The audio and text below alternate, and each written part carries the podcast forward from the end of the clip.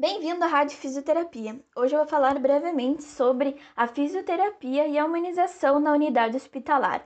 Ao longo dos anos, o atendimento tem como foco a doença do paciente, em vez de atenção ao paciente. Só que no ano de 2003 foi criada a Política Nacional de Humanização, que tem como princípio a importância da assistência prestada ao paciente. Segue algumas dicas simples do que devemos levar em consideração quando for realizar um atendimento ao paciente. Primeiro, chamar o paciente sempre pelo seu nome e nunca pela doença ou pelo número do leito. Utilizar um tom de voz agradável e com termos que o paciente compreenda. Examinar o paciente de forma cuidadosa evitando exposições desnecessárias, estabelecer um contato atencioso, permitir que o paciente faça pequenas escolhas, repassar à família informações de maneira cuidadosa e com ética, e enxergar o outro como um ser humano e não como objeto. Espero que tenha gostado. Até a próxima!